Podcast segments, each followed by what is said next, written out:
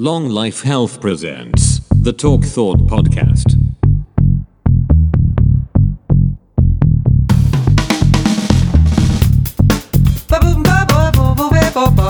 You're listening to the Talk Thought podcast,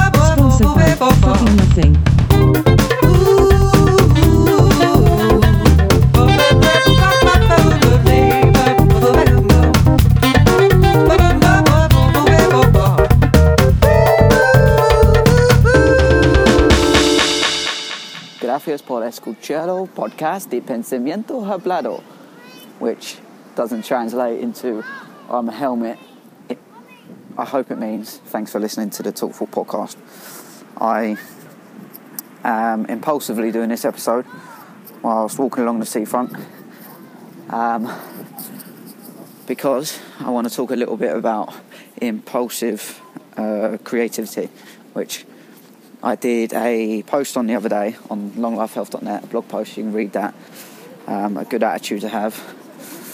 Um, but it's basically what I've been doing for a while is if I get an idea into my head, and uh, there's often a lot of ideas that flow through.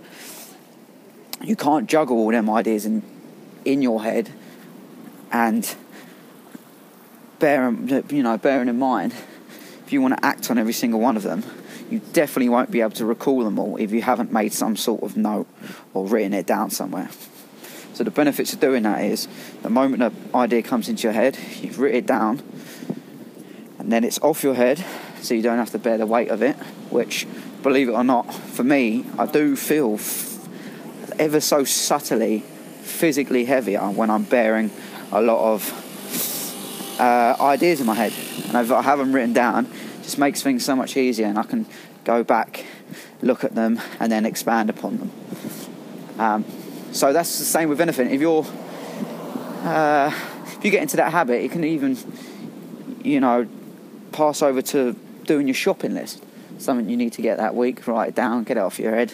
Gives you more time to focus on the things that actually matter, rather than constantly wasting up brain energy trying to remember things. So that's the base of the idea. I've done that for a while, but what I'm learning to do now is even even though I've reminded myself, I put an idea down like do a podcast or whatever about Himalayan salt lamps or some something that's popped into my head. it's so difficult to then get back into the exact mind frame that I was in the moment I made the note. In the moment I made the note, I was in this mind frame of flow state. The idea was really strong. I knew where to go with it, but I might not have had the right environment to expand on it. I.e., like I might have not had my laptop to write on it, or I might not have been in the best environment to just start. It might be in the cinema, and I might I can't just start fucking rambling and doing a podcast while someone's watching Avengers Three. So, um, but the idea is to fully expand on the idea if you've got the ability to do so. So, impulsive creativity, and that way it doesn't bear the weight of an idea on your head. You've got a lot more time and free space to focus on the things that do matter. And the the benefit of acting on it straight away, I think, is that there's never going to be a clearer time. If you can relate to this, it's going to make a lot more sense. If you get a really strong idea about something, then uh, you try and recall it later on and it's sort of faded, it's not quite the same. It's a pain in the arse. So, what I'm trying to do is get into the habit of impulsive creativity. It's, it's similar to if you ever had a really vivid dream. I mean, seriously vivid.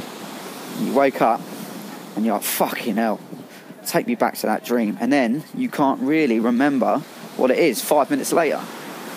So, I think it's about getting to, into good good habits like that and making sure the ideas in your head are fully exploited. So bear that in mind. That's impulsive creativity, and this was an impulsive podcast as I'm walking along the seafront. Safe. Thank you.